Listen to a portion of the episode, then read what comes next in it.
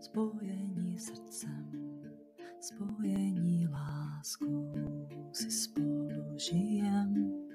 Čas je otázkou, někdy to bolí, jindy zazřeje, co na tom sejde, vždy je tu naděje.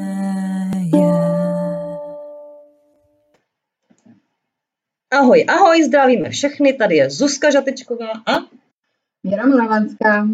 Tak a já vás vítám u prvního rozhovoru s přechodnou pěstonkou. A Věrka Moravanská je přechodná pěstonka, která měla v péči našeho chlapečka.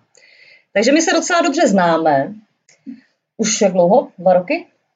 No. Uh, no, no. Od list, v listopadu to bude dva roky, co je ano, náš malý vlastně u nás. A to ještě byla nějaká přechodná fáze, kdy v létě jsme se viděli.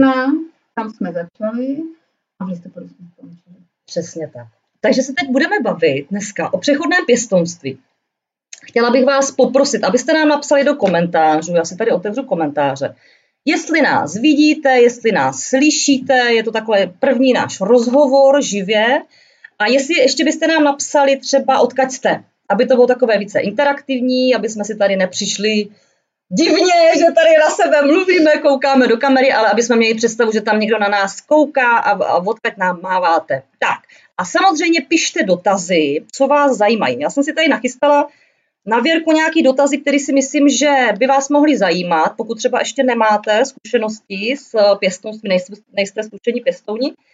A, ale samozřejmě vás třeba bude zajímat něco jiného, takže určitě pište. No, už tady máš známá. Taky zamávej, hele. No, jsem ráda, že zrovna ona se přihlásila jako první a hrozně jí moc děkuju, protože se známe. A Ilonka, ježiši, manko, to je zlatička moje. Yeah. tak vidíš, Věrka totiž je hrozně, nebo už není, ale byla hrozně nervózní. Takže to je krásný, když se nám ozvěte, aby, aby jsme se tak jako uvolnili. Jo, takže prosím tě, no. Takže hele, uh, Petra, vidím a slyším, zdravím Věrku, Ilona Marková sleduji já, i Klárka Marková ze Svita, vidím, slyším Hana Škrabalová, nevím, se znáte, z Hranic, momentálně z Vany, no tak to je úžasný úplně. Uh, Peťa, zdravím teda všechny z Krkonoš, Zuzka Baričková, to je vlastně taky pěstonka, že jo, zdravím Zuzi a zdravím paní Věru, Němčice na ano, paráda. Já musím ještě pozdravit teda Ilonku i Klárku. Perfekt. A všechny vodní. Tak, jdeme na to. Takže kdyby nějaký dotaz, určitě pište. Takže jak ses, prosím tě, dostala k pěstounství? A proč, rozho- proč se rozhodla pro přechodní pěstounství a ne klasický dlouhodobý? U mě hrálo velkou roli to, že jsem se seznámila s dlouhodobou pěstonkou, která měla tehdy v péči tři děti a začala jsem jí pomáhat. Měla jsem skoro vlastně dospělého syna, který už nepotřeboval moji péči. Kolik mu bylo v té době? Ježínko, to je 2010, takže no, to se mě měla zeptat ještě předtím. Teď kolik mu je, tak minus 12. 30, jo. 30 mu takže, dospěla, takže prostě, vlastně jo. už prostě žil svůj život. Mhm. A uh, vlastně tím, že mě nepotřeboval, já jsem uh, jako, mě bavilo hrozně jako pečovat o děti nebo pomáhat, hrát si s dětma.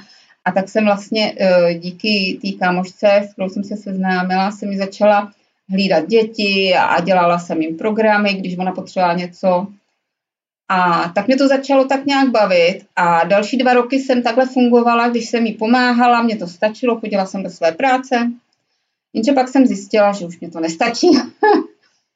a hledala jsem možnosti a tenkrát jsem se právě, to byl začátek roku 2000, ne, konec roku 2012, kdy jsem se rozhodla, že to, eh, že to půjdu vyzkoušet. Začala jsem si hledat otázky, co to obnáší pořádně a v lednu 2013 jsem se eh, vlastně přihlásila na OSPOD, kde jsem eh, dostala hromadu papíru, a musela jsem se rozhodnout mezi přechodnou a dlouhodobou péčí.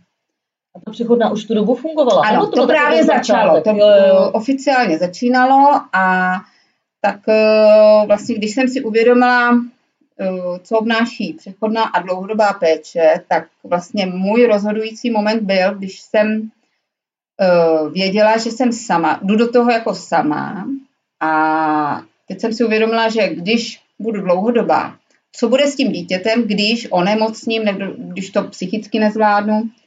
A prostě ten pocit uh, byl tak silný, že jsem se rozhodla radši pro tu přechodnou pěstounskou péči, protože tam můžu po předání kdykoliv skončit. Mm-hmm.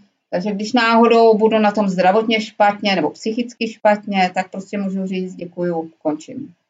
A to bylo asi rozhodující. No, takže to je pro tebe nějaká viděna, že to dítě má třeba půl roku, rok, což je taková vidina, jakože eh, že to, že to skončí že jo? prostě. Že to Tam, skončí. Uh, sice v zákoně je, že dítě může být u mě jenom rok, ale uh, nikdy se dopředu neví, jak dlouho to bude. Ale vždycky vím, že to jednou skončí. Mm-hmm. A tím pádem vlastně vím, že když to skončí, můžu skončit i já, kdyby náhodou. Mm. Takže vlastně to je pořád takový otevřený a mm. nemusím se bát, že když náhodou onemocním, tak prostě co s tím dítětem bude. Hmm. Takhle, no.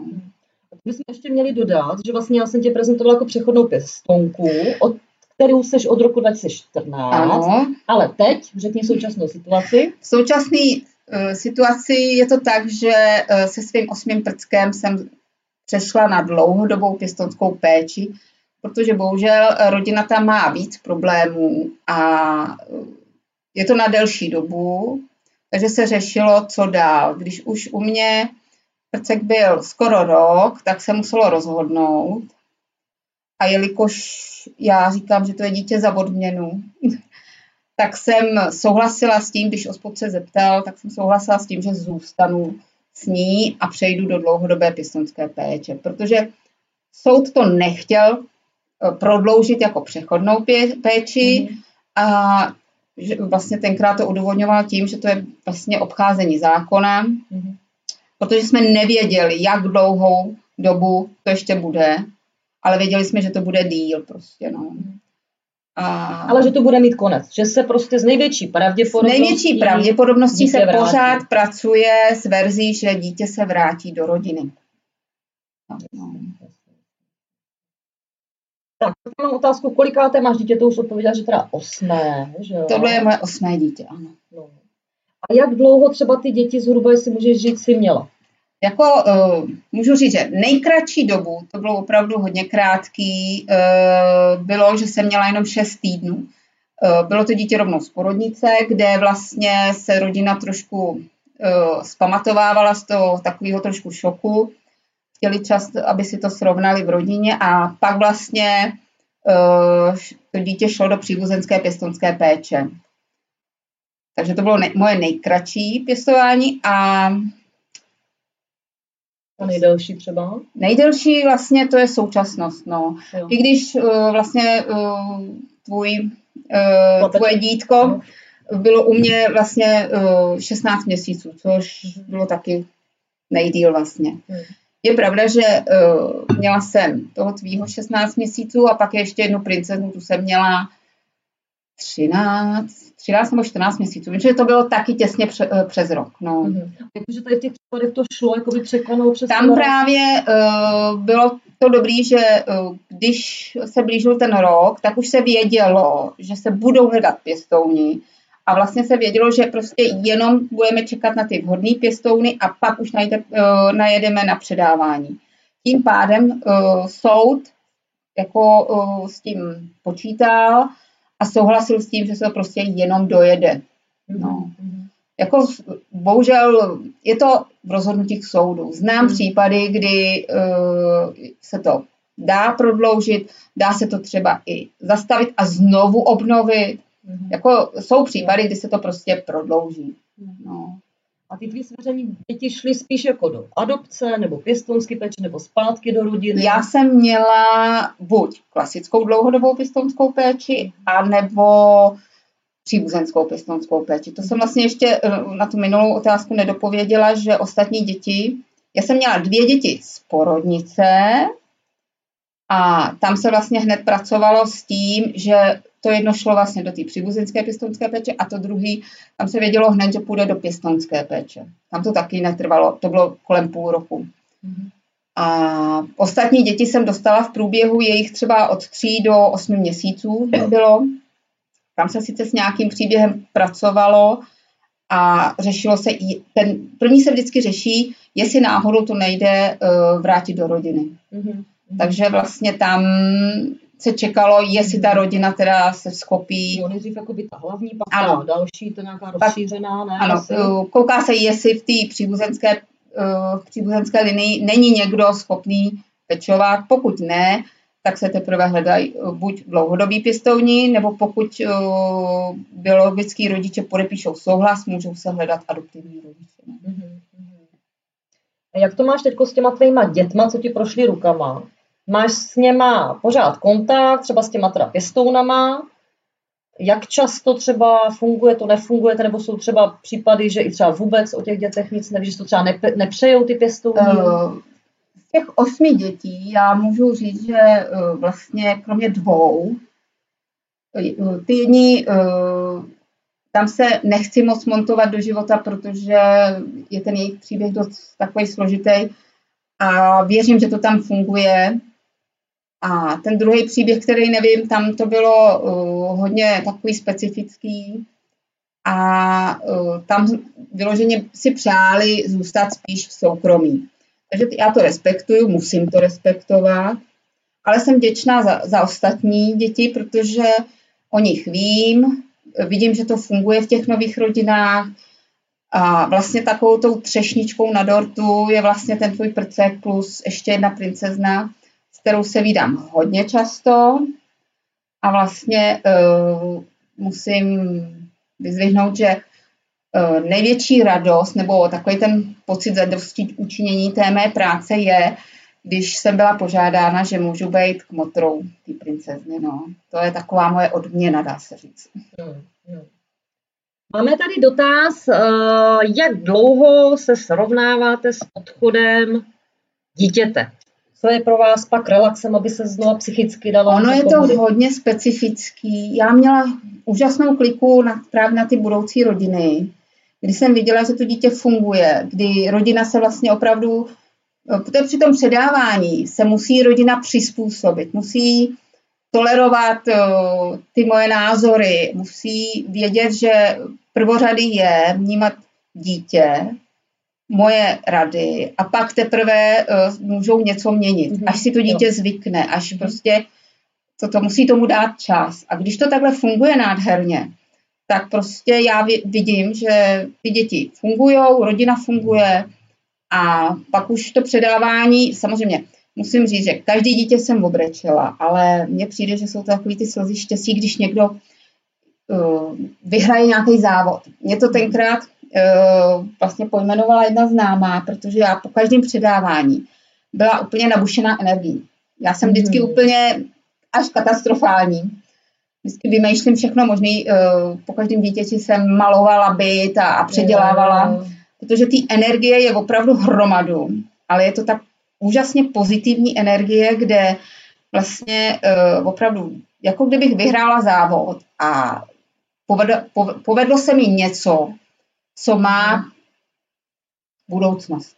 Protože tam asi vidíš, že si ano. ho převzali prostě jakoby fajn lidi a že to má nějaký jako Že to dítě funguje, že, funguje. že je v pořádku. Mm-hmm. A opravdu jsem měla kliku na to, že jako viděla jsem, že to dítě je spokojené. A to je, myslím, že základ toho, se tím nějak nezabývat nebo netrápit se tím. Vůbec jako, eh, je pravda, jako ten přechod je náročný, hodně psychicky náročný, citově náročný, ale říkám, měla jsem kliku na to, že to šlo. No a pojďme se ještě možná o tom předávání trošku vyspovit, jak to třeba probíhá. Jestli si to jakoby ty víc určuješ, nebo nějak ten ospod ti to určí, jak asi dlouho, jestli u každého dítěte je to jiný, jestli u miminka, u staršího dítěte trošku. Miminko je nejjednodušší, tam se nemusí nic, dá, dá se říct, řešit.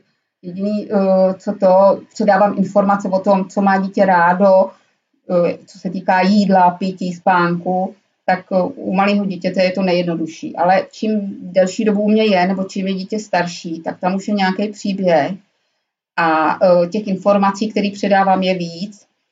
A většinou to probíhá tak, že vlastně nová rodina se seznámí se spisem a pokud souhlasí, tak se setkáme, nejdřív nezávazně, aby prostě vstřebali všechny ty informace, které, které jim dám. A pak vlastně probíhá to teprve seznamování postupně s dítětem, kde já v průběhu, kdy oni jezdí k nám, seznamují se s tím, co má to dítě rádo. A mezi tím oni se teda rozhodnou, že teda do toho 100% jdou, podají si papíry všechny. A ve fázi, eh, kdy už jsou ty papíry na soudě, já už pomaly mizím z té scény, nechávám je, aby si dělali svůj program, svoje výlety, aby to dítě už bylo víc s nima než se mnou.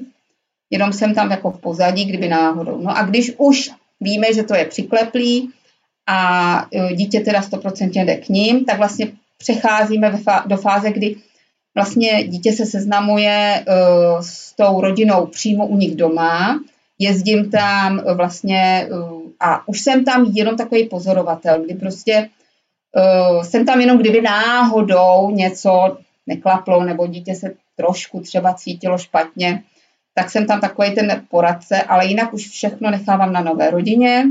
Já tuhle etapu hrozně miluju, protože díky tomu jsem navštívila různá místa a mám čas uh, bloudit po těch nových městech a seznamovat se s přírodou okolo. A to, to je úžasný, protože za prvý uh, to dítě vím, že je v pořádku a já, protože mám toulavý boty, tak se seznamuju právě s novýma místama, s novýma lidma. A to je hrozně perfektní. Takže máš najednou i čas pro sebe, ano. že po té dlouhé době. Je, je, eh, je pravda, že eh, tím, že jsem sama, tak vlastně s dítětem záleží samozřejmě, jak to dítě má problémy nebo co řešíme. Ale já, jelikož hrozně ráda cestuju, tak ne s každým dítětem to jde. A vlastně v tomhle už v průběhu toho předávání ke konci mám čas na sebe, mám čas jezdit, kde chci a vlastně mám ten čas chodit plavat a takový, mm-hmm. kdy vím, že o dítě je postaraný. No. Mm. Já si pamatuju ten okamžik, když vlastně se nám předala našeho chlapečka, nechala si nás nějakou dobu, a teď si myslím, že to možná být dva měsíce, tři měsíce, nějakou dobu, jakože my jsme si teda určitě psali, jo, jako volali jsme si, psali to, jo. Ale než si, k nám právě jako ten přijel, než si k nám přijela znova na návštěvu, mm. tak po té jako by tvý první návštěvě, kdy on byl u nás doma, tak si mě řekla, tak teprve teď jsem jakože úplně v klidu a pro mě to předávání vlastně končí.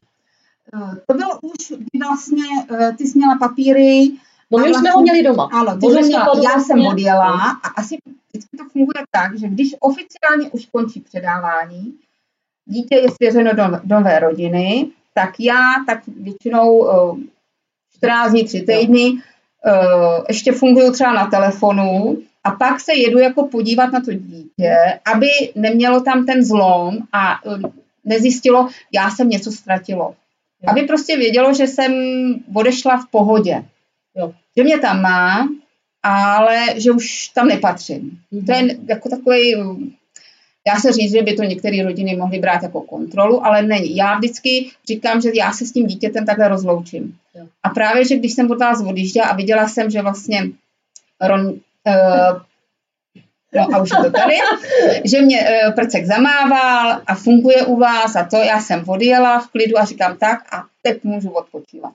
Že to, No, jako je to individuální samozřejmě. Uh, každý to dítě, uh, ten odchod můj zvládalo jinak, ale Říkám, měla jsem kliku a já musím vlastně teď, jsem si vzpomněla na úžasný zážitek z prvního předávání, kdy jsem to hmm. šíleně prožívala, ale ta rodina byla tak úžasná. Dokonce byli jediní, kteří u mě přespávali.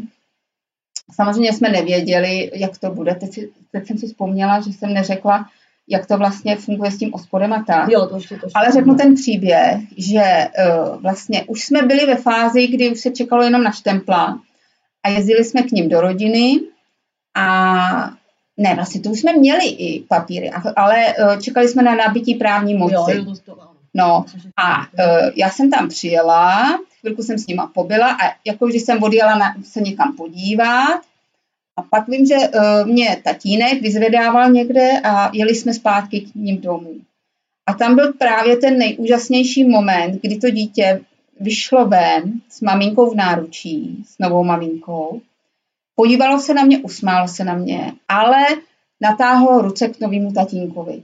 Mhm. A já do dneška mám úplnou husinu, protože to je ten nejkrásnější moment, který jsem zažila a, a kdy vidím, že to funguje. Bez problému dítě přešlo, i když tenkrát Prcek byl u mě, myslím, že 8-9 měsíců. To taky ne? A on přešel nádherně, bezproblémově. Ta rodina vlastně jako chápala všechny ty uh, rady, který dávala jsem a vnímala je, myslím, že pozitivně. Do dneška se s nima vídám. Uh, občas mi pošlou fotky, vídáme se, když oni přijedou, nebo já přijedu. Jako je to paráda takhle, no. Jako měla jsem kliku opravdu na rodiny, kdy uh, to vzali všechno tak, jak jsem já chtěla ze začátku. Mhm. Pak si samozřejmě si to můžou upravit ty uh, vlastně zvyky a takhle. Ale jako tohle bylo základní, že jsem poznala, že to funguje a tím pádem jsem nikdy neměla problém s předáváním. Hmm. A tak by mě zajímalo, jak vlastně ti ty řek, děti říkají ještě, možná ten ospod ještě řekneme, No. ale jak ty děti ti třeba říkají. A jak třeba ty starší děti, ne miminka, že ty Mhm, asi mhm. tam to je takový rychlejší a není potřeba to s něma nějak asi řešit jako slovně, Mhm, že tomu mhm. nerozumí.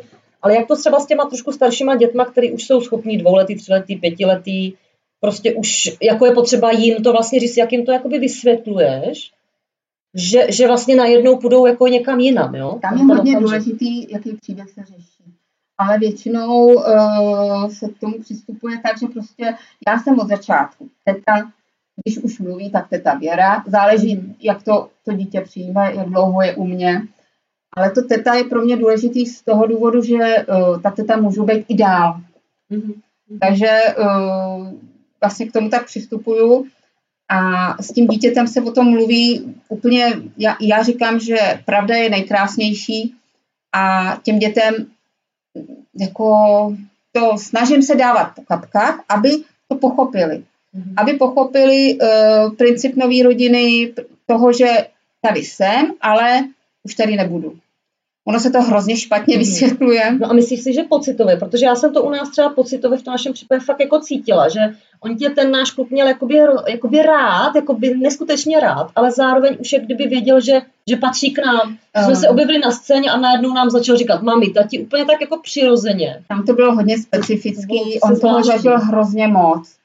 A vlastně, eh, když to řeknu na rovinu, tak vlastně já jsem asi byla první človíček, který, který mu nastavil mantinely a který mu ukázal, že to jde i po dobrým, že ta láska je, není nic složitýho, ale že mu to dává ten pocit jistoty.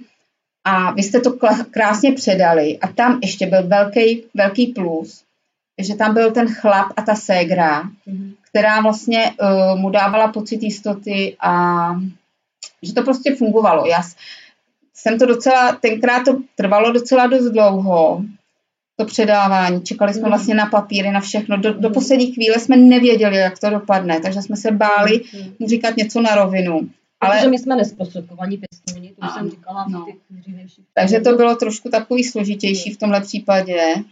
Ale uh, vždycky, když jsme odjížděli, tak jsem na něm viděla, že je mu už smutno, že to prostě, že se tady cítí dobře, měl tady perfektní zázemí, vždycky tu oporu našel tady.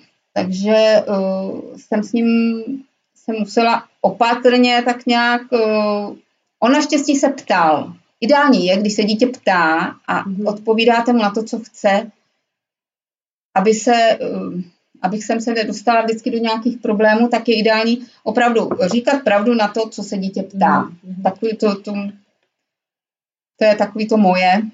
Nevím, jak druhý pěstovní samozřejmě, ale já se snažím vždycky říkat pravdu tak, aby to dítě pochopilo, ale aby mu to neublížilo.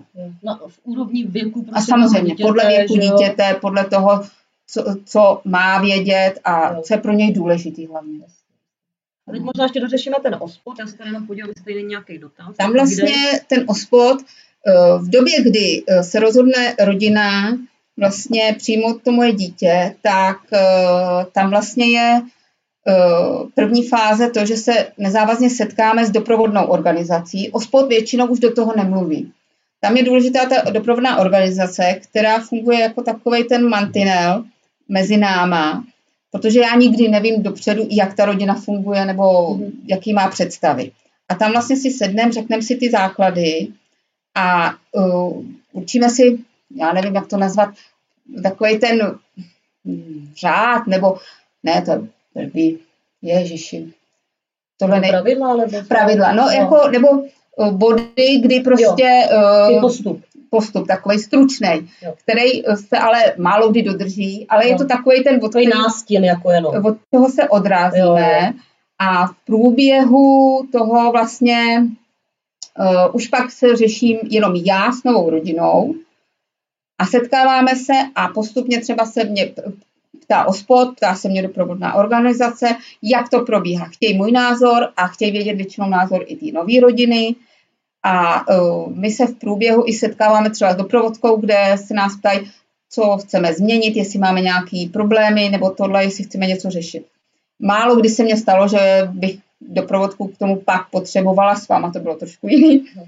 A uh, ospod už vůbec ne, ten už figuruje až při tom vlastně konečným papírování. No. Mm-hmm. Ale vlastně tam na začátku je doprovodná organizace, která tam je takový zprostředkovatel, pak už je to jenom na, na mě a na nový rodině. Mm-hmm.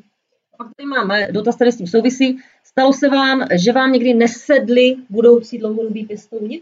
Já musím říct, že uh, dlouhodobí pěstouni mě sedli vždycky. Uh, měla jsem tam dva trošku specifické příběhy. Uh, dá se říct, třikrát jsem předávala do příbuzenské pěstonské péče. Z toho jeden dopadl dobře, tam jsem vlastně tu příbuzenskou pěstonku i znala. Ten jeden případ to byla vlastně blížší rodina, kde prostě uh, to byl ten nejkra, nejkratší příběh, kdy vlastně jsme se sice seznámili, já jsem věděla o nich, oni o mě, ale já vím, že ten jejich příběh je hodně složitý a nechci jim do toho života vstupovat. Mhm. protože uh, bych jim připomínala něco, co možná i neradi by vzpomínali.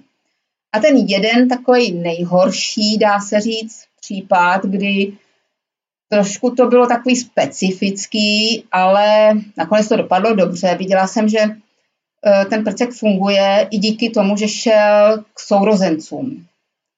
A tam to bylo hodně důležité, ty sourozenci, protože ano, uh, ta příbuzenská pěstonská péče je trošku jiná, a ta rodina, jo, neřekla, neřekla bych nic o nich špatného, byli čistotní, slušní, ale už tam byl trošku odstup a dali hranice moc, který nešli překonat, nebo to jsem řekla možná špatně.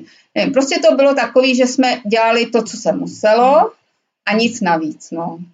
Ale výdám toho klučinu, výdám tu rodinu sice málo, ale uh, moc o, o něm potom Prckovi nevím. Jenom se pozdravíme slušně nebo takhle. Ale musím říct, že vlastně měla jsem kliku.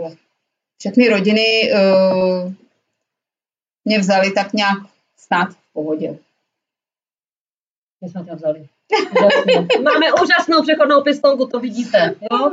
Vidíte, teď jsme tady spolu strávili kolik tři dny, že? Byli jsme z no, dneska, včera na vejletě, paráda.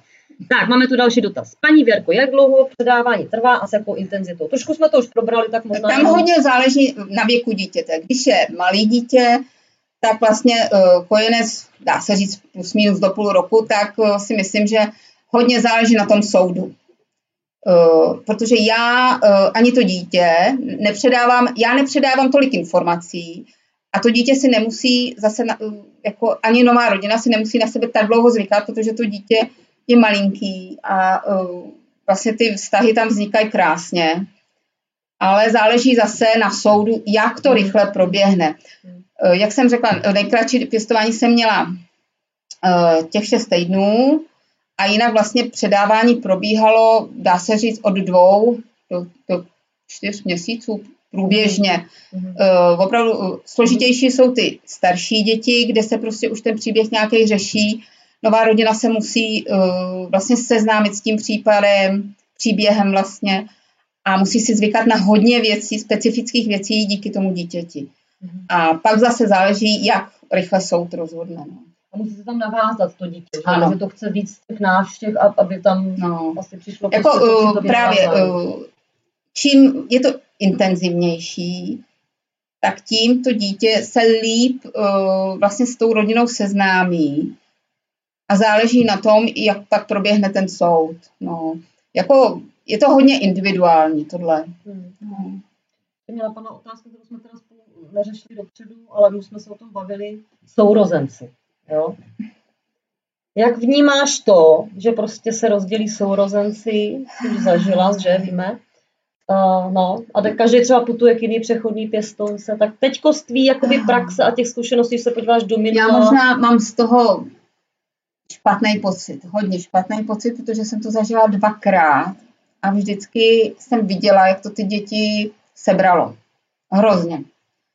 Uh, čím starší dítě, tím to sebere víc. Bohužel každý dítě je zase jiný a každý dítě to rozdělení bere jinak a já za sebe můžu říct, že bych se hrozně moc přimlouvala za to, aby ty děti nemusely se rozdělovat. Ale jsou, chápu, že jsou situace, kdy to nejde jinak. Ale hrozně špatně to nesu pocitově, protože vidím, že ty děti tím trpí. No, jako je to měla smutný. se někdy, měla jsi někdy sourozence? Tady dotaz? Jestli jsi měla třeba dvě děti? Ano, měla, eh, já jsem neměla. Já, eh, mě ani kraj nechce svěřovat sourozence, jelikož jsem sama. Což eh, na jednu stranu vítám, že mám čas jenom na to jedno svěřené dítě, ale rozhodla jsem se teď po tomhle, že pokud to jenom půjde a jestli budu v tom pokračovat, tak pokud budu mít možnost se rozhodnout a zjistit si víc informací a budou sourozenci, tak bych klidně do toho šla. Protože to rozdělování mě hodně těžce poznamenává. No. Je to smutný prostě. No.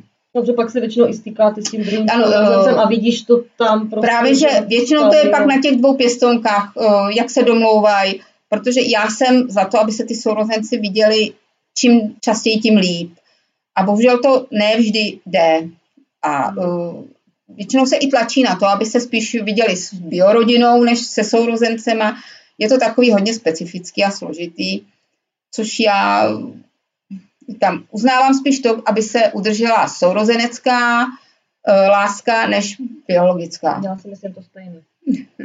Protože kolikrát v té rodině se dějou uh, zvláštní... Já viděla, nejhorší je, že opravdu ty sourozenci dokážou u sebe, o sebe držet a uh, mají v sobě, já nevím, jak to přesně pojmenovat, ale...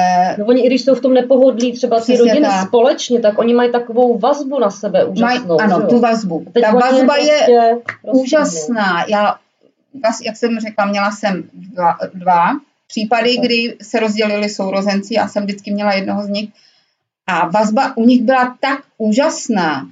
A i teď, když mám vlastně tuhle princeznu, tak uh, vlastně to je taky ze sourozenců, musím říct. a uh, sice byla malinká, ale čím je starší, tím na ní vidím, jak se setkává s, s tím druhým sourozencem, že ho potřebuje. Mhm. Že vlastně k němu zhlíží. A je to zajímavé. něco chybělo prostě. že Ano, jo? přesně. Něco, něco Je to prostě zajímavé, protože byla rozdělená ještě jako v kojeneckém věku, ale čím je starší, tak mně přijde, že tu druhou polovičku stále hledá a když s ní je, tak to cítí, jako, že to tam je. Mhm. Jako, je to zvláštní, ale ano, sourozenci k sobě patří. Bohužel to nevždy jde. No. Máme tu dotaz od Hanky. Jak celkově hodnotíte fungování přechodné pěstounské péče v našem státě?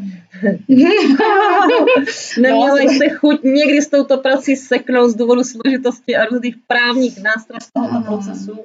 tak to je na dlouhý povídání, protože když to vezmu ve zkratce, fungování jako přechodné pěstounské péče jako takové je úžasné, ale do toho bohužel zasahuje tolik věcí, že eh, ta pěstounka musí mít úžasnou trpělivost a ocelové nervy, protože mluví vám do toho OSPOD, mluví vám do toho doprovodné organizace, mluví vám do toho biorodina a na vás je to všechno ustát, což je nejhorší.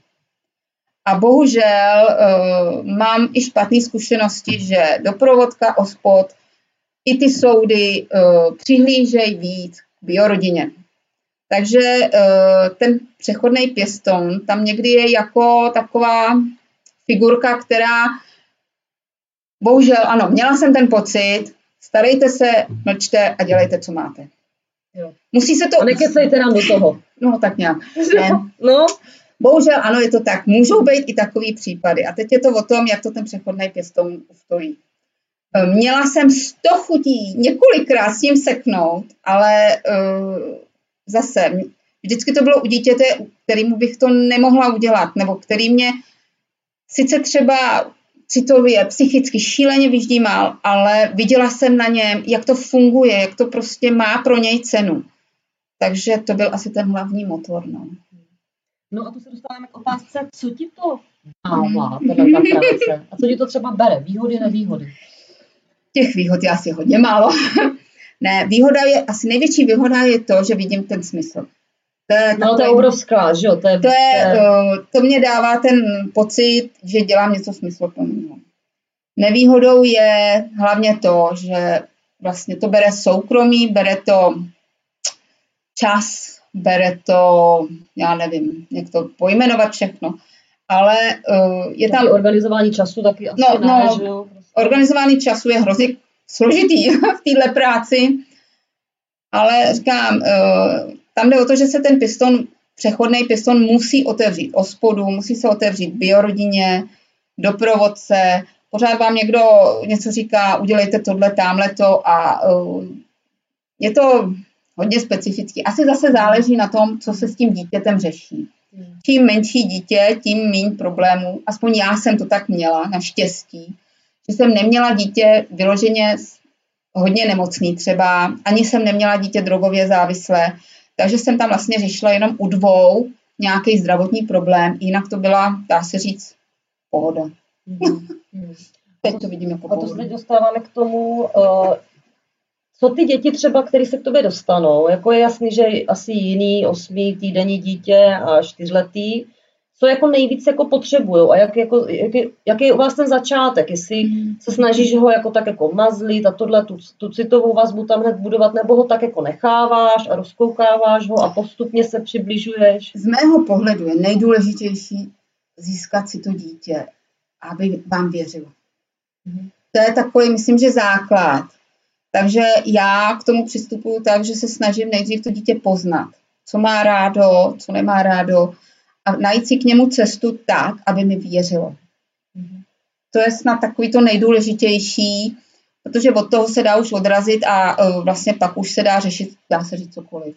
Hmm. Ale najít si tu cestu k dítěti je někdy hrozně složitý. Čím je starší, tak tím je to složitější.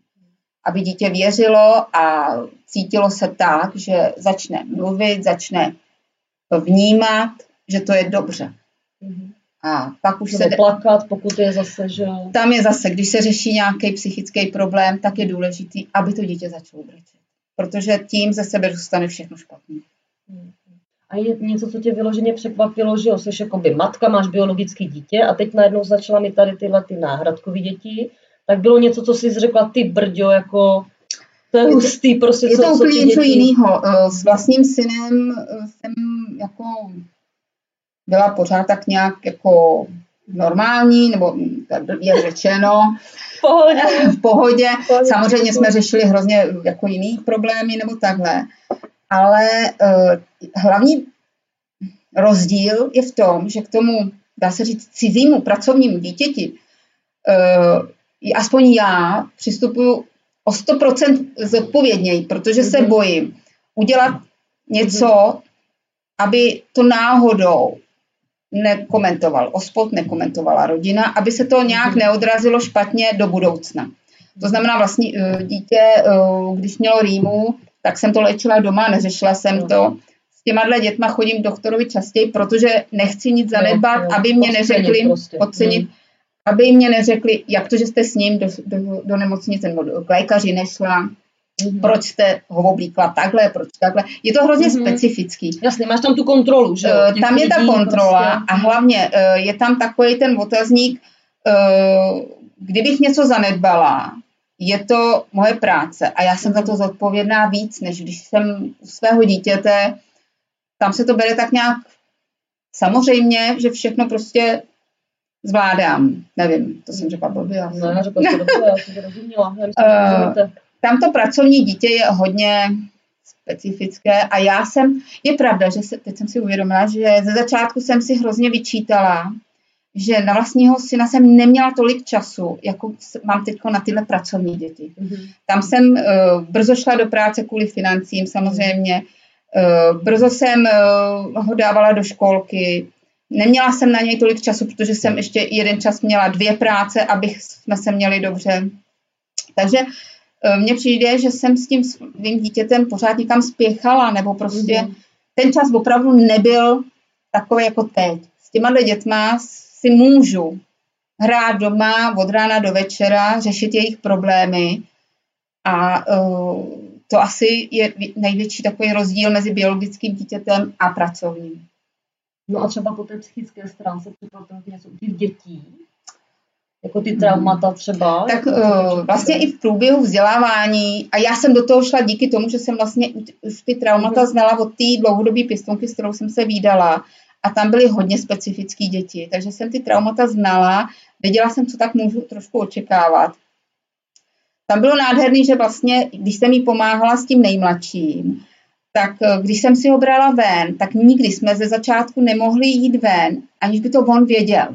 Vždycky jsme to museli udělat tak, aby, ta, aby to dítě nevědělo, že nepůjde s tou svou mhm. pěstonkou. Museli jsme to vždycky nějak zaonačit aby prostě, když on se nedokázal s ní rozloučit. Jo, jo, jo. Ale do, postupně najednou, já si ne, ani neuvědomuji, jak dlouho to trvalo, ale pamatuju si moment, kdy jsme odcházeli vodní a nějakou, vůbec jsme si to neuvědomili. Nastoupili jsme, do, už jsme tam přivolali výtah a chtěli jsme nastoupit a najednou to dítě té pěstonce zamávalo a řeklo ahoj.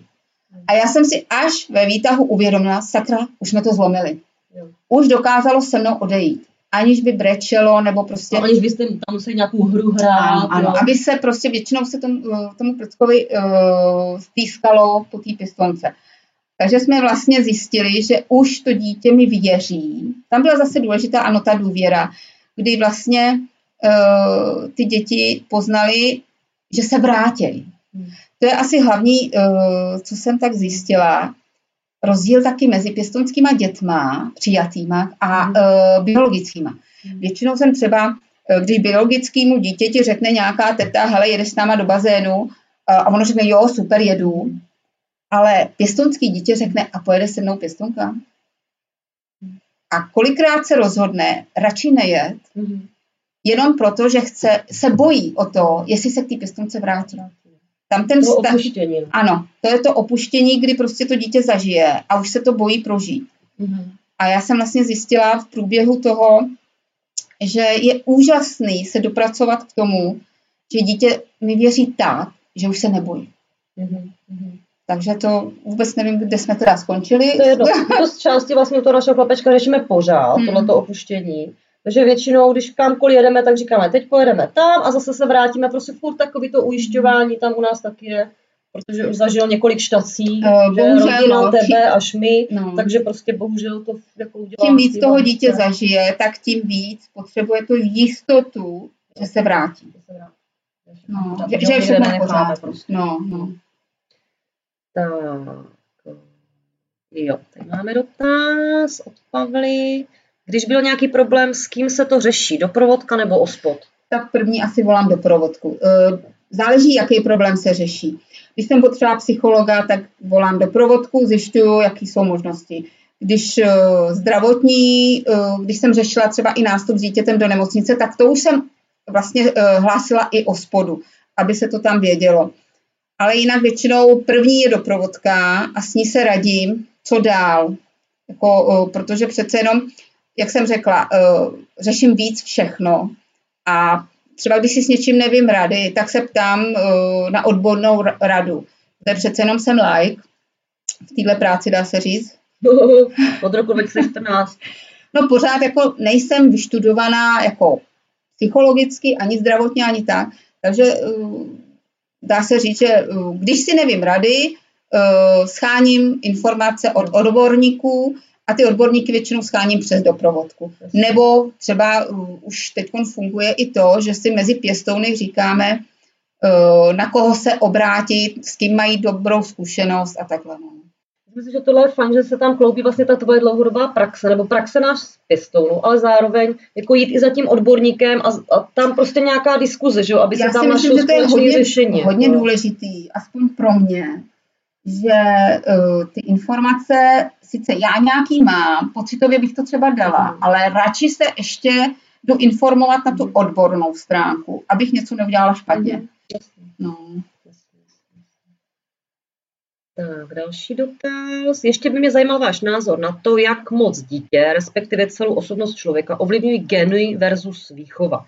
Máte možnost sledovat dítě vytržené z neúplně vhodného prostředí, které je přesazené do běžného rodinného fungování a vedení k nějakým hodnotám?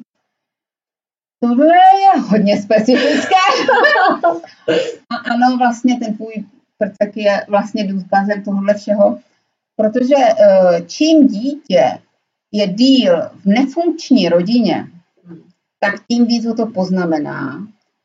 A eh, tím víc eh, se to musí řešit. Takže když bych to tak jako schrnula, tak to, já to vidím tak 50 na 50. Geny tam vždycky nějaký jsou. A ne vždy se dají změnit. A výchova dělá taky hodně, ale já si myslím, že ani u vlastního dítěte, ať se snažíte sebe líp, nikdy nevíte, jaký vliv na něj bude mít kamarádi, okolí nebo něco takového. A může sklouznout kdykoliv k něčemu, co se nám dospělým nebude líbit. Takže uh, u těchto dětí je to ještě o to horší, že mají za sebou nějaký příběh, který je poznamenal psychicky, citově. A říkám, jak, ne, jak čím díl jsou v té rodině, která nefunguje, tím je to poznamená víc.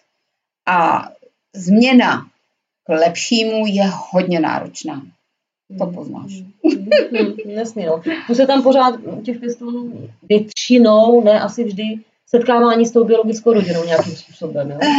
No to je Kdy to dítě člověk chtěl vytrhnout z toho nevhodného prostředí a úplně ho vychovávat jakoby v krásném prostředí a nových hodnotách, tak furt je tam to vracení.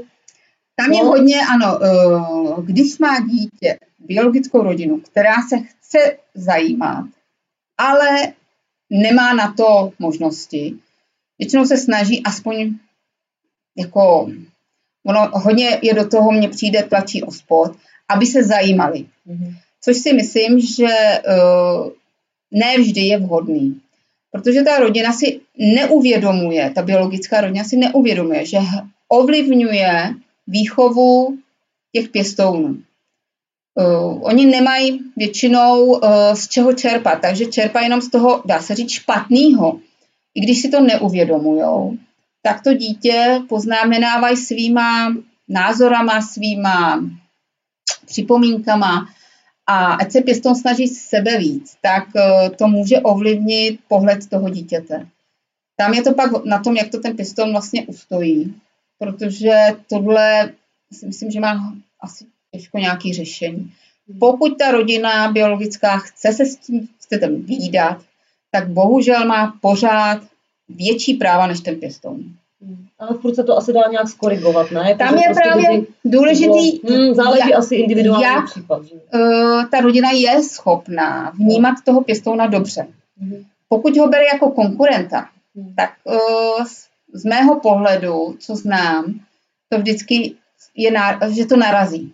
Mhm. Narazí to na nějaký problémy. No. Dnešní stát je prostě uh, vedený v tomhle případě tak, že biologická rodina je nade vše. A já kolikrát jsem už měla připomínku, a kde je právo dítěte.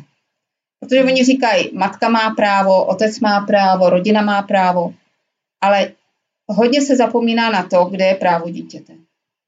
Je to možná, já nevím, je to jenom můj názor, Ale je to i můj názor. ale uh, já bych upřesňovala spíš právo dítěte před právem rodiny. No já rozhodně taky, no. A myslím si, že všichni pěstouni. Zatím jsem neslyšela nikoho z nás, naší bratě, kdo by to řekl jinak. Zuzka, zdravíme Zuzku. Jak vaši práci chápe okolí? Kolik lidí to nechápalo? Já dost často slychám větu, proč to děláte, když to není vaše dítě.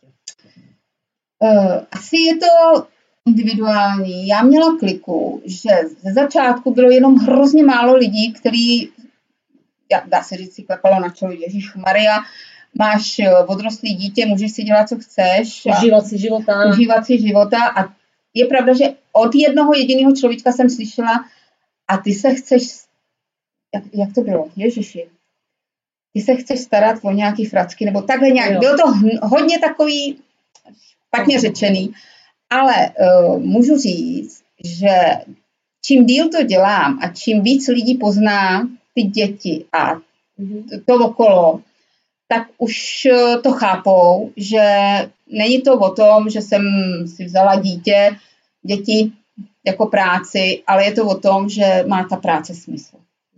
Jako, je to o lidech, samozřejmě. eh, Každý máme na to jiný názor a každý to může brát jinak. Já to neberu jako, že jsem o něco přišla, samozřejmě přišla, ale to je jedno, ale spíš, že mi ty děti dávají zatím stále víc, Mhm. že prostě ta odezva tam je nádherná a uh, mě to, dá se říct, obohacuje, Mhm. když vidím, že to funguje. Mhm.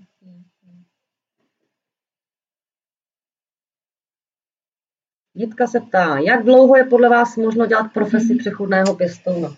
Eh, dokud se nezblázníte. no, ne, uh, jde o to opravdu, uh, na co se ten pěstoun asi cítí.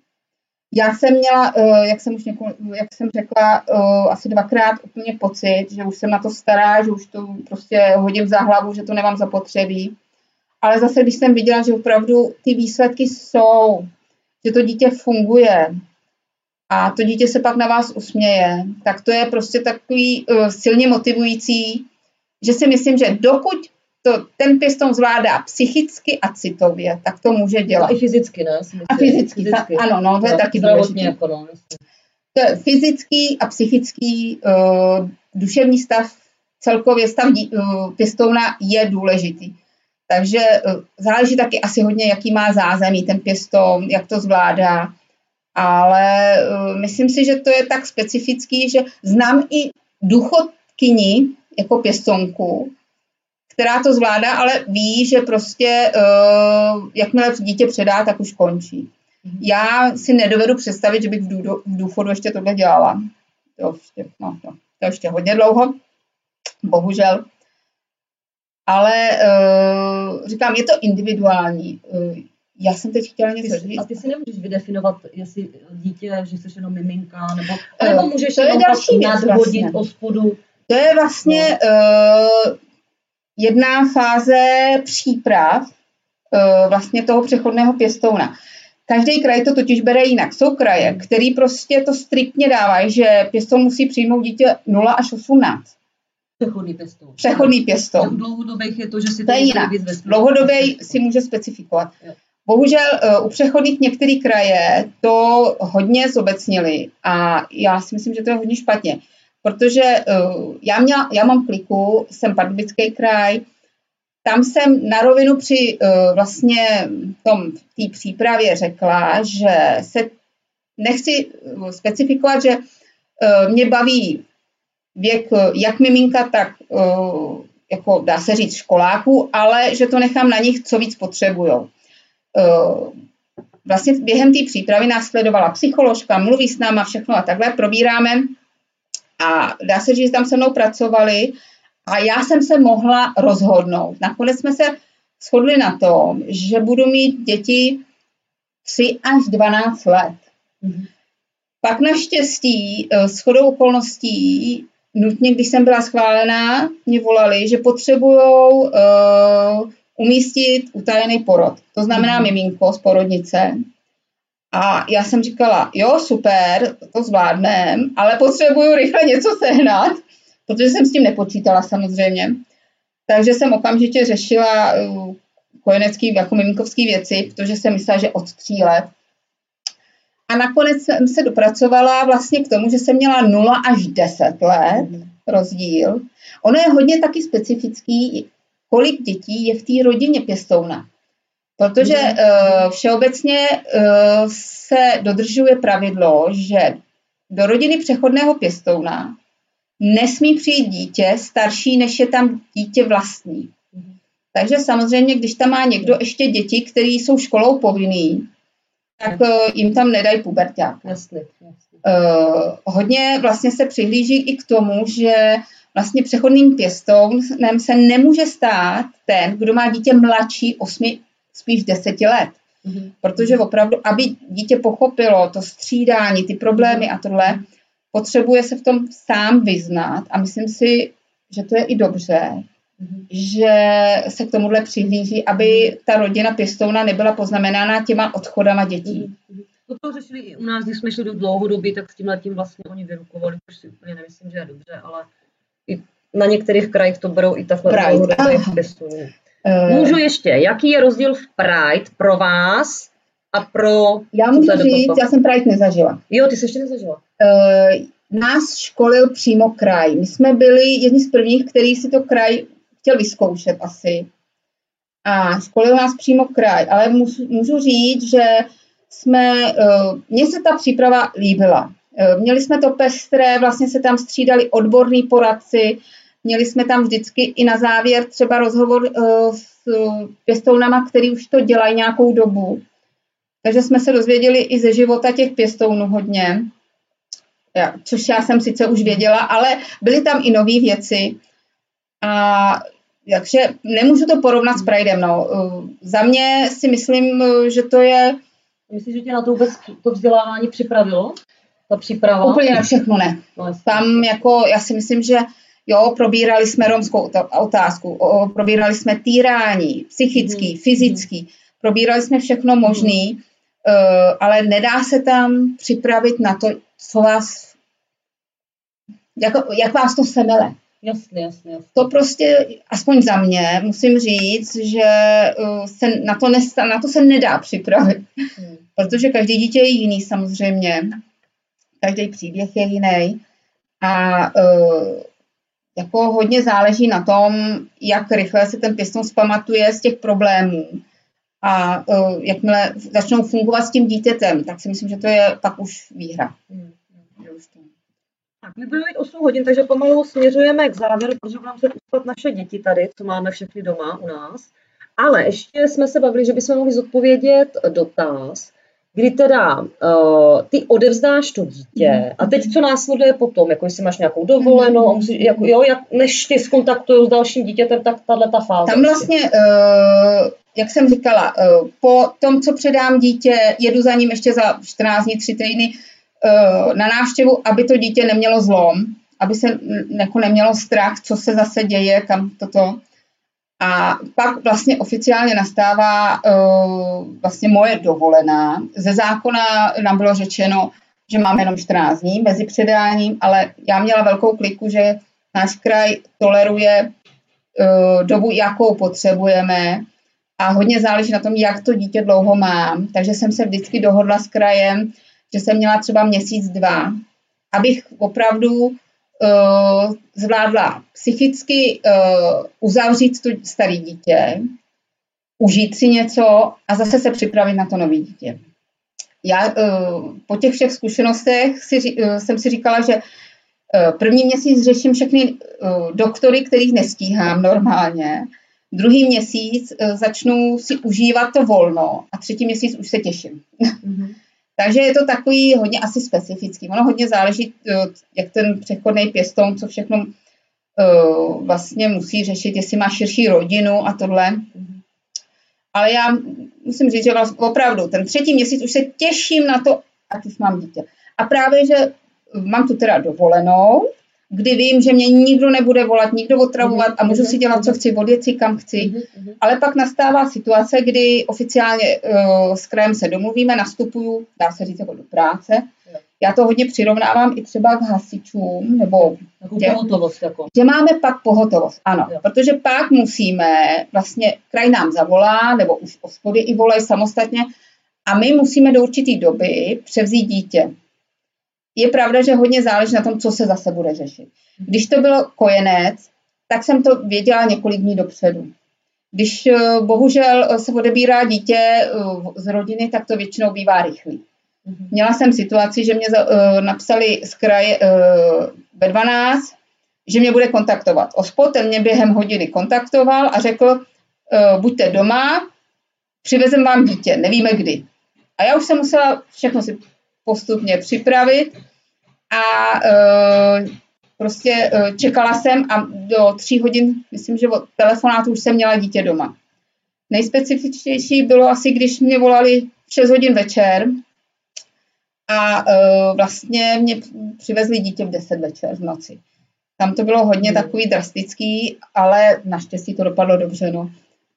To, takže ono je to hodně specifický, no. Nám už tady děti klepou na dveře, nevíme které, takže už to budeme směřovat k závěru, že úplně poslední dotazy. Pavla tady doplňuje asi k tomu, co jsme říkali, ty přechodní pěstouni. Teď už si prý nemůžeme vybírat. Já si myslím, že to je hodně uh, na vlivu kraje. Uh, vím, že Pardubický kraj pořád toleruje uh, možnosti rodiny. To znamená, když tam je nějaký dítě, tak prostě nedají starší dítě. To znamená, že nedají 16-letého pubertáka, který uh, by ovlivnil 10-letého. Je to hodně specifický, co, se, co takhle vím, tak hodně je to na vlivu kraje. Já myslím, že váš kraj je dobrý, protože vzal i nás nesprostředkovaný pěstouny. Úplně se k nám chovali jinak než náš kraj Vysočina. To byla to se totální katastrofa. Čo něco píše. Ještě, to, ještě tady máme. Takže Pardubice dobrý za mě. Zuzka píše moc krát, děkuji, přeje krásný zbytek večera. Paní Věrko, smekám klobouk dolů, vidíš to. To jsou ty výhody, že tady máš aspoň nějaké zadosti učení. Mm-hmm. Moc děkujeme za váš život, za vzdělávání pro pěstouny. Můžete klidně. Bude, Zuzka bude pokračovat dál, bude pokračovat dál, a myslím si, že to dělá dobře. Děkuji, děkuji. No nějaký závěrečný ještě uh, slovo, Věrko, co jsme třeba nestačili? Uh, já to, ani co bys možná řekla začínajícím přechodným pěstounům, když si představíš sama sebe v roce 2013, Věrku, Rozhodně doporučuju, aby uh, za prvé, jestli lidi předtím hodně o tom vyzkoušeli, načetli a uh, hlavně mě pomohlo mluvit s těma konkrétníma pěstounama. Uh, být s nima, zažít s nima něco a abych věděla opravdu, do čeho jdu. I když se to nedá připravit, tak Peťulko, děkuju. Uh, jde nás se na to připravit, ale uh, říkám, mě pomohly zkušenější pěstounky, které už měly nějaké uh, zkušenosti a když jsem nevěděla, mohla jsem se s nima připra- uh, mohla jsem se s nima poradit.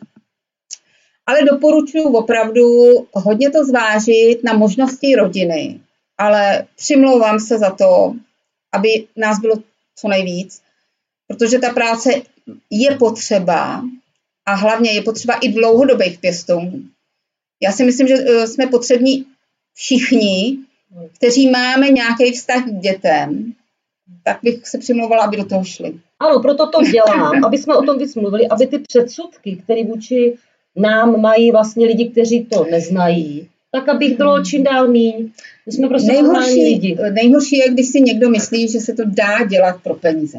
To, ano, jako, ano, to je největší nesmysl, který jsem to, slyšela. To ty tvoje miliony na účtu. No co pak miliony, ale nej, uh, u mě byl nejhorší, když já jsem v té pohotovosti, beru svůj plát a všichni říkají, je, ty se máš, nemáš dítě a bereš peníze. Ale nikdo nevidí to, že já musím sedět na telefonu, bojím se kamkoliv odjet, bojím se cokoliv naplánovat hmm. a uh, musím být v té pohotovosti. Vyvezení trošičku trošku jako jo, i když jako říkám, já měla kliku na to, že jsem vždycky měla uh, čas se připravit, nebo když ne, tak prostě uh, i ospod mi tenkrát, jako když jsem to s ním, se svým ospodem tenkrát probírala, co by se stalo, kdybych zrovna nemohla, že bych třeba náhodou někam odjela nebo to, tak uh, vím, že mi můj ospod řekl, že oni to dělají tak, že by třeba umístili dítě na jeden den do nemocnice, že by to pojmenovali jako uh, nějaký uh, zjištění zdravotního stavu a tam dítě, dítě, dítě na mě počkalo. Takže já si myslím, že jde to udělat, ale musí se chtít. Mm-hmm. Mě napadá dotaz, který uh, dáme jako závěrečný, který mě, uh, který mě psala paní do soukromé zprávy. Jsme to spolu řešili, ale tak možná veřejně, kdyby to někoho zajímalo. Psala mi, že uh, uvažuje o přechodním pěstounství, ale že by chtěla si ráda uchovat brigádu typu jeden, dva dny v týdnu, prostě nějakou na dohodu o provedení práce, že má teda manžela doma, takže by to tam šlo. Jestli si myslím, což já jsem nedokázala jako dlouhodobý pěston úplně zvážit, že by to jako šlo. Já si hlavně uh, myslím, že to je na schopnost té pěstonky a širší rodiny. Mhm. Uh, já si osobně nedovedu představit, že bych někam odcházela pravidelně. Ale vím, že někteří pěstouni mají uh, ještě k tomu nějakou práci, která se dá skloubit. Třeba, já nevím, vím, znám pěstonku, která překládá, znám pěstonku, která masíruje, ale to je vlastně na skloubení té uh, práce pěstonky a širší rodiny. Vždycky tam Jo. musí být nějaký to zázemí, Někdo kde, pohlídá to dítě a je to někdo který známý, že ne úplně Ano. cizí Ne, ne, strejda, ne. kterýho to dítě to musí být, nevidělo. uh, no. ne každý dítě se dá odložit a hlavně hned, Mhm. uh, když potřebujete. Takže uh, je to hodně specifický. Dá se to, ale musí uh, jít o něco, co se dá skloubit i s tím dítětem a s rodinou. No. Je to hodně individuální. no. Je to, ano, to vždycky nechala asi, až to dítě přijde do rodiny ideálně a pak zvážit, jestli to Hmm, hmm. jde nebo ne. A i nějakou asi adaptační fázi tam třeba nechat, ne? Jakože Tam je, uh, já, si vyža- já vyžaduju při každém přebírání dítěte novýho, aby jsme měli týden 14 dní na to, aby nás nikdo neotravoval. Mhm. Protože já si myslím, že v tu dobu já potřebuji právě navázat s tím dítětem vztah, získat si jeho důvěru Mhm. a začít s ním pracovat. Pak už můžeme kontakty biorodiny nebo, kon, nebo ospody a takovýhle řešit. Ale uh, je důležité, aby jsme nebyli ze začátku s tím dítětem rušený a mohli jsme uh, si získat zájemnou důvěru.